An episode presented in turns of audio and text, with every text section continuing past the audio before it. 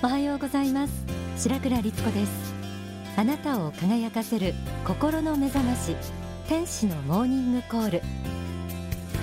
他人の悪いところがよく目についてしまう。そんな方も多いと思います。仕事が遅かったりミスを重ねる部下に対して。あるいはいつも自慢話ばかりする上司に対して。なんであの人はいつもああなんだろう。と思ってしまうこと結構多いんじゃないでしょうか。あるいは家族の悪いところがよく目につくという人もいるかもしれませんよね。他人の欠点がよく目についてしまうのはあなたが優秀であることの一つの証なんです。でもここに優秀な人の落とし穴があります。天使のモーニングコール。今日は寛容さ持っていますか？と題してお送りします。他人の欠点がよく見えるのは優秀であることの証とは言いましたがこういうタイプの人は心において欠けているものがあるんです。書籍ダイナマイト思考にはこのようにあります。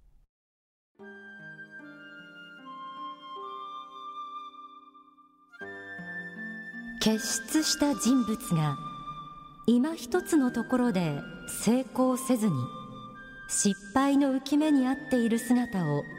私は何度か見てきましたがそうした人には共通の特徴があります。一つは寛容さというものが欠けていることです。非常に優れた知性を持っていたり人にはないような専門技能を持っていたり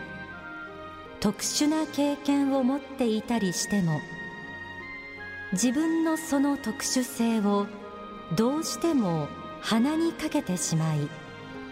他の人を見下すような傾向のある人がいます。あるいは優れたところが逆に足かせになり他人の欠点がやたらと目についてそれを暴き立てる人もいます。こういう傾向のある人は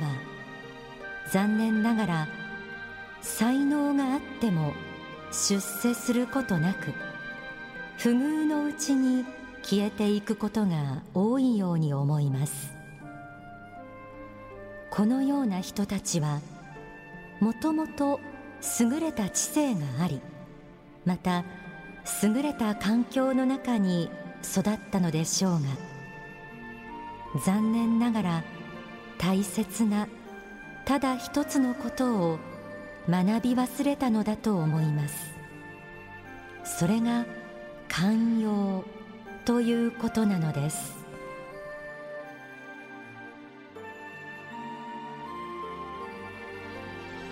他人の欠点を指摘するその内容がたとえ間違ったものではなかったとしてもいつも怒ってばかり人を腐してばかりという人は次第に周りの人からの信頼をなくしてしまいます。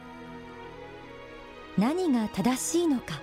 という目を持つこと自体はもちろん大切なことですがそれが他の人を裁いたり自分の心を狭くしてしまっているようであればもう少し人に対して寛容な心を持つことも大切です。寛容になるというのは言うのは簡単ですが実際には大変なことです。特に正義感の強い人ほどこの寛容さを身につけるのは難しいことかもしれません。書籍成功の法にはこうあります。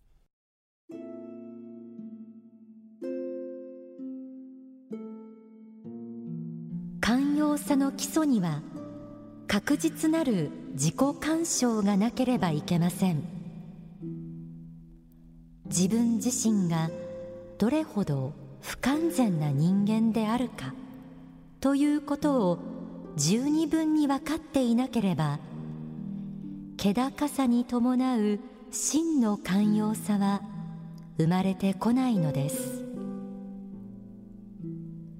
このような不十分な自分ではあるけれども現在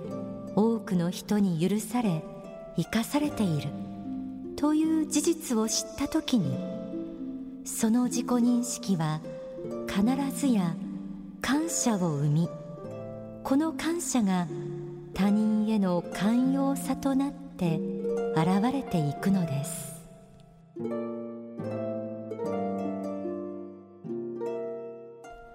寛容な心を持つためには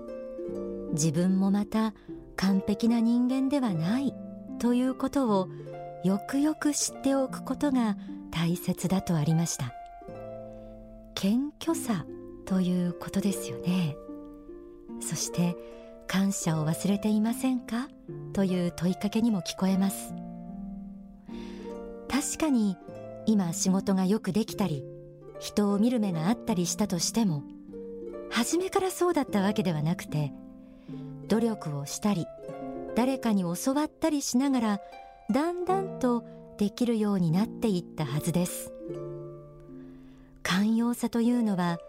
自分が時間をかけ人から教わりながら成長したのと同じように他人の成長も待ってあげる時間を待ってあげるという観点が必要ということでもあるのかもしれません。書籍人生の王道を語るには次のようにあります。同じ人間でありながらこんな人は許せないと思うような人に対しても考えてみればその人にも父親や母親はいたはずだ。その人にも愛しい子供がいるかもしれないのだ。その人だって友人がいるはずなのだ。彼を良しと見る人素晴らしいと見る人だっているはずなのだ。その人をその全人格を今自分は否定しようとしているのではないか。自分は大変な間違いを犯そうとしているのかもしれない。と考えていただきたいのです。我必ずしも真ならず。彼必ずしも義ならず。悪ならず。ということを心のどこかに留めていただきたいのです。それが寛容ということだと思います。許せない相手にも親や子供がいて愛してくれているかもしれない。これは忘れがちな見方ではないでしょうか。また自分の物差しで相手を測ろうとしてもそもそもその物差し自体が絶対的なものではないかもしれません。相手の欠点と思っている部分も他の人から見たら長所に見えていることもあります。またその長所も短所も含めて相手のことを愛している人だっているはずです。自分の考え方の方が絶対に正しいということは必ずしも言えないものです。我必ずしも真ならず。彼必ずしも義ならず悪ならず。という考えを持つことも寛容さにつながっていきます。自分だって完璧ではないということ。自分の考えだけが絶対に正しいわけではないということ。寛容さを身につけるためのポイントを何点かお伝えしてきました。寛容さによって大きな器広い心を持つことは成功の人生を歩むためにも大切なことです。最新刊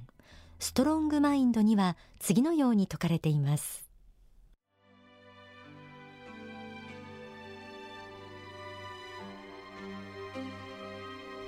悲観主義的な傾向を超えて楽観的な人生観を持てるような器を作らなければ人はついてきません。ただ単に原点主義で物事を見るような目だけではダメでありもっと対極を見てドーンと構えていなければいけないのです。結局来楽豪遊な性格とは笑って私についてきなさい。あなた方の失敗は私が全部引き受けようと言えるような性格です。やはり古秀才ではダメなのです。完璧主義者の秀才では残念ながら行き詰まります。次は自分を英雄肌の性格に作り変えていこうと努力してください。ここがダメ。あそこがダメとまるで重箱の隅をつつくように他人の荒探しをするような癖がついているとしたらそれは自分自身が一番不幸な状態なのかもしれません。いろいろな人がいていろいろな考え方を持っている。それを楽しめるようになったらもっと毎日が充実するような気がしますよね。いろんな人と出会うためにみんなこの世に生まれてきたんですから。今日は寛容さ持っていますか？と題してお送りしています。ここで大川隆法総裁の説法をお聞きください。寛容の美徳がこの地上から失われて久しいのです。寛容な人に会うことがどれほど少なくなったことでしょうか。記憶の糸をたぐってみても寛容な人に出会えたということはごくわずかでしかありません。一年のうちに何人出会うことができるでしょうか。世の中にはなんと寛容の美徳を失った方が多いことでしょうか。寛容の美徳を失ってそういつの間にか小さな小さな心になって細かい細かいことに気がつきすぎてそして人を責め自分を責める人のいかに多いことでありましょうか。そうです。執着からの自由を得たならば次に必要なことは寛容な心なのです。寛容な精神なのです。さまざまな国にさまざまな環境下ある人は職に飢えある人はまた飽食の中にありある人は知性優れある人は知性を劣り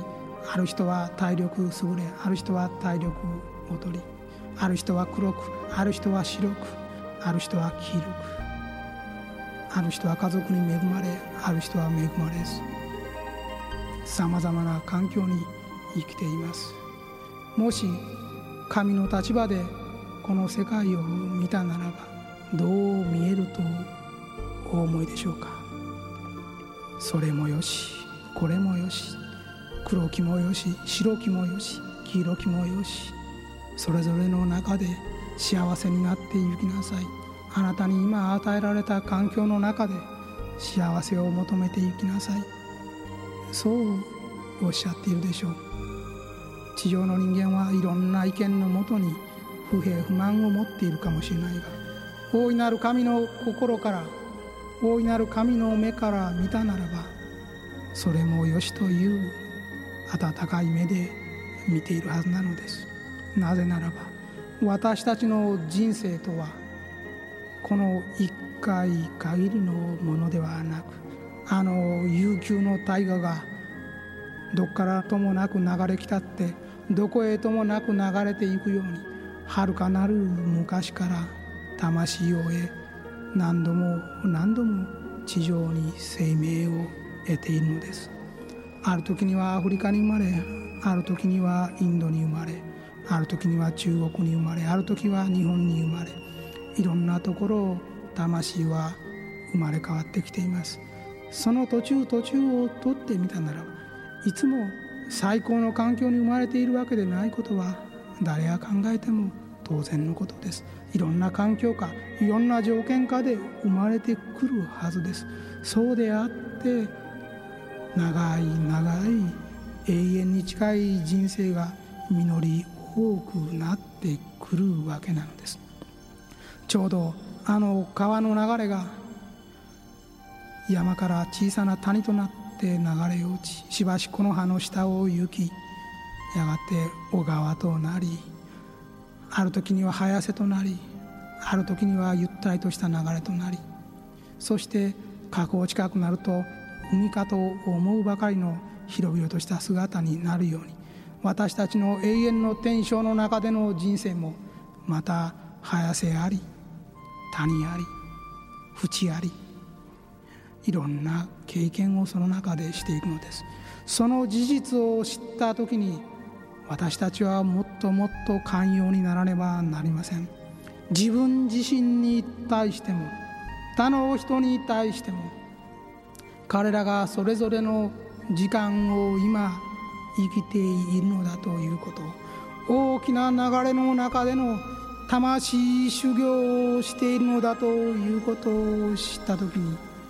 私たちは寛容にならざるを得ないのです。お聞きいただいた説法は書籍人生の王道を語るに収められています。私もしばしば私って狭いなもっと広い心を持ちたいなと思うことがあります。今日こうして寛容さという側面にスポットを当てて真理を学んでみましたが改めてやはり本当の寛容さというものは愛の心でありその愛を本物にするためには今お送りした説法にあったような仏や神の御心を知る慈悲の心を感じ取るということが基本にあるのだと思いました。それが謙虚さや感謝を生み愛の心で人々を見ることができ寛容な心を育めるのだと思います。